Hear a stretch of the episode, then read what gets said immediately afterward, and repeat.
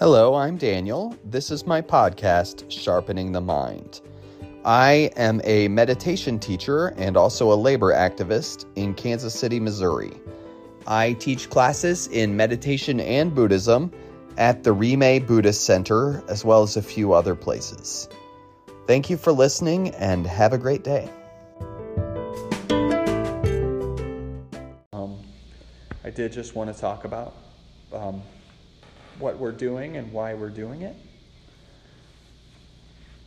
I know some people can give talks like this and not have notes, and I'm really jealous of them because I'm looking at my notes. So I'm here. My intention here is to provide encouragements because I think we could all use some encouragements. And there's a story I want to tell that I like a lot, and I refer to it often, and it is this student goes to his teacher and he says, "Teacher, I can't calm down. I can't concentrate. The world's a terrible place and I don't believe in myself. What should I do? I'm feeling really discouraged. What should I do?" And the teacher said, "Go encourage others.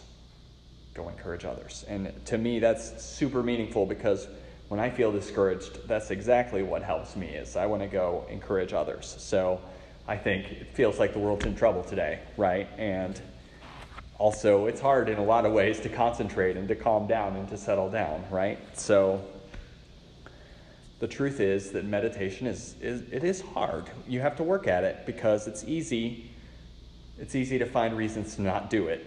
And that's why having a plan helps. So it helps a lot to say, okay, in this time and in this place, it's going to be my meditation practice, and it's going to happen, and I'm not going to give myself the chance to get out of it. So that's sort of what I've done here, because I don't have a chance to get out of it, right? I'm sitting up here. So that routine helps a lot. And it also, right, I can't make an excuse. I really would rather, I want to watch Mindhunter on Netflix right now. I don't want to meditate, but I'm here because I've set a time and place, and that makes me do it. So if you come here again, you'll be making yourself do it. So that helps.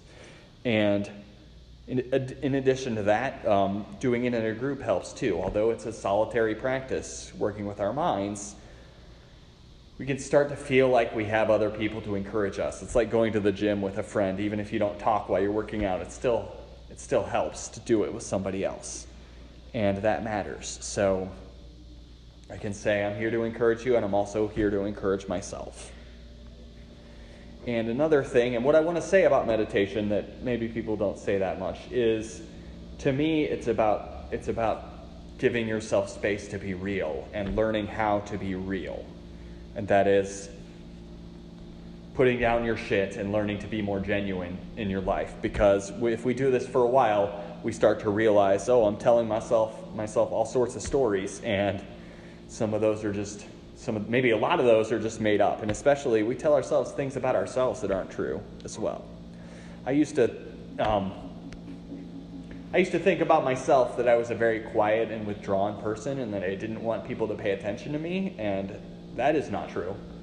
And I had to do meditation practice for a long time to realize, oh, why do I think that about myself? Because it's not true. I want a lot of attention. So but I told myself this thing that was completely false for years and years. And so that's what I mean by being more genuine. It's just learning about the lies we tell ourselves about ourselves. And the lies we tell ourselves about other people too. We're constantly putting labels on everything in the world around us, and sometimes those labels don't serve us very well. So, for example, and I won't go far into this, but if I see somebody in an NRA hat, and I say NRA hat because I don't want to say a red hat, but if I see somebody in an NRA hat, I automatically start to think things about that person, and that's not fair. That's not fair. I don't know them. So that's a way I'm labeling the world around me. And what I want to be is more real and more genuine, and so that's what I do for meditation practice, and that is where I come from in my teaching.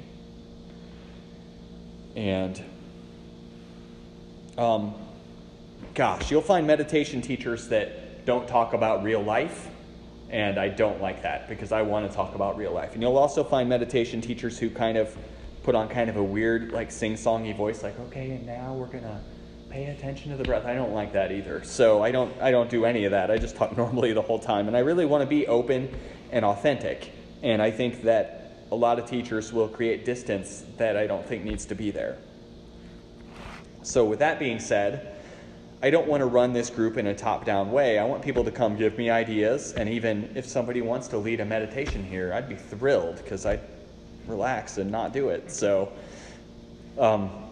anyway, if anybody has suggestions, I really like those, and those will mean a lot to me. And I just want to say about, I call this Monday Night Zen Meditation, and I thought about just calling it Monday Night Meditation. And I call it that because what we just did was a Zen-style meditation, and it's what I practice, and that is, my teaching is informed by Zen stories and Zen philosophy, so that's why I called it that, although I want to be all things, and I want to reach people where they are, and I want people who don't care at all about spirituality or philosophy and who don't give a shit about the word Zen. I want them to be able to come, and I do want that, and I think I can get those people. But I also wanted to call it Zen because I'm a Zen Buddhist. There are 4 really big Tibetan Buddhist communities in Kansas City, and when I think about that, I think, where's my diversity at? And I don't know if I'm the only one or not, but I think there are people that are interested in other things here, and not that I have any problem with those, but man, 4 big ones of Tibetan Buddhism. That is weird. So I wanted to see if I could offer something different, but at the same time, there are a few things that I decided to stay away from, and those things are robes, chanting, and bowing. And because I think those things kind of, people think that's weird and they don't come back, or people are scared off by those things. And the truth is, we don't need them, because what we're learning to do is to be fully present in what's in our surroundings and what's real, rather than wearing a costume or chanting in a foreign language or doing anything else. We want to be here, and I think those things can take us out of here sometimes. So that's what I wanted to talk about. So are there any questions or comments from anyone? Chanting throws me off too. It takes me out of the stillness. That is good. I thought I was the only one. And I think that could have its place. You can have a chanting event you go to, because I do sometimes, but I don't want to do it here. I consider myself a skeptic of spirituality, and so what you said really resonates with me. I just want to do something that's helping me be my best self. It's not hocus pocus. Mm-hmm. That's what it's for, being your best self. I think of it, man, and I think I've said this before, and maybe I'll say it always, but I think it's like flossing, because I really know I need to floss, and also I don't do it. And I think we can all relate to that, because we know flossing's good for us and we don't do it. And we know meditation's good for us, and it's hard to do, and a lot of the time we just don't do it when we should, so we have to. I know I had to do this elaborate thing to get myself to do it, so we got to do what we got to do to get ourselves to do it, because not doing it is really easy. Thank you for getting these going. Because... Thank you for coming. Do you have any advice on falling asleep? Because usually when I meditate, like 2/3 of the time, I fall asleep. Oh, man. Which is very interesting, because I didn't sleep. I work overnights, and I didn't sleep much today, so I should have been falling asleep very much here, but I didn't. You didn't fall asleep. Okay, did you... So I recommended eyes open practice. Did you do eyes open practice? You closed your eyes and you still didn't fall asleep. Well, I guess I did a great job. No. So I would say I like these chairs, but they're also, it's not the same as my couch, right? So I think I have a habit of falling asleep sitting in my couch. And so I think of like these chairs. I wonder if I had this at home, if I would fall asleep in it. Maybe we should get chairs like these. So I don't know. Did the instruction help you? Yeah, but I think it's also the group. There's something about a group energy, and as well as the space in here, because I think a lot of things happen here that maybe to change the energy. Oh, well, there's a lot of energy here, right? And also, we're right next to a coffee shop. There's energy in there, too. There's kids over there. So, but I think that's true. It is. There's a lot more potential to accidentally fall asleep if you're alone by yourself. Alone by yourself. Who talks like that?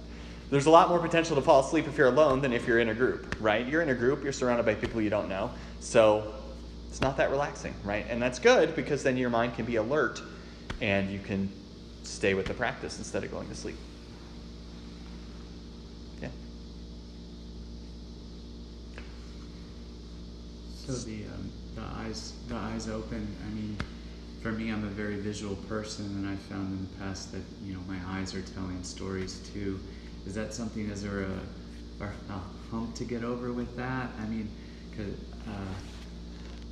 what kind of stories did your eyes tell today? They're just taking things in, colors and patterns, okay. And floors and pictures. Man, and I wish the floor was more boring. Yeah. I guess, you know, in closing my eyes, I feel like I'm shutting down one of the senses that might tell stories, but I'm really curious about doing that with the eyes open, because it does feel like a different approach. I think if you do it for a while, I think the situation will get better as far as that goes. I know I find that when my eyes are closed, I'm picturing things. So, sure. But that said, like if you look at, like if you come here again and you sit right there next time and you look at the same patch of floor, I think you'll get used to it and it will slowly get less interesting to you, and then it won't be a point of distraction anymore. But that said, if you're in a different place all the time, well then that's not gonna work. I'm the same as you, where I can't have my eyes open because I'm more distracted, and I have to keep my eyes closed in order to really, you know, get rid of that sense. And then I think, well, there's probably a reason if you practice with your eyes open, then as you're living your day, if you're more used to that, you can be more in a mindful setting throughout the day. Really if you get used to that. I'm not there, but like I understand why that would be really beneficial to have that practice. I like that a lot, because I know some people like to go on meditation events that are in the middle of nowhere and it's far away and it's really quiet. And I think that if there's a little bit of sound, I think that's helpful to me, because what I'm training in is being mindful, and I don't live in a quiet world, right? Mm-hmm. So I want to be mindful in my day-to-day, so I think that could be kind of the same thing, right? Once you learn how to be really mindful with your eyes closed, well, that's great, but how often are your eyes closed, right? So I think that's really useful as a practice to try to develop. That's really good. That actually leads to another question I had too, which is that this style of meditation feels very similar to mindfulness-based things that I've done. I'm wondering how you might distinguish Zen meditation from that, or if it's just really more having to do with the teachings. So I wouldn't distinguish it very much. I think the Zen tradition, because I talk about Zen stories, that's really the biggest difference, because the mindfulness tradition comes from Theravada Buddhism originally, and Zen does too. So the practice is very, very similar, I think. Yeah, that's all I have to say about that. It's very similar. Thank you.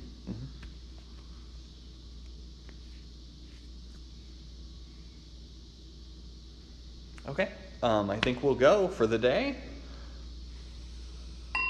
Thank you for coming, everybody. I've got a sign-in sheet for my email newsletter, and there's a donation bowl, and if you feel compelled to put money in it, you can, but if you don't, I'm paying for this space, but I can afford it, so don't worry about it. I don't want anybody to not come if they can't pay, so thank you. Thank you. I said no bows, and I just bowed. Habits. Bowing to people's different than bowing to statues. Write that down.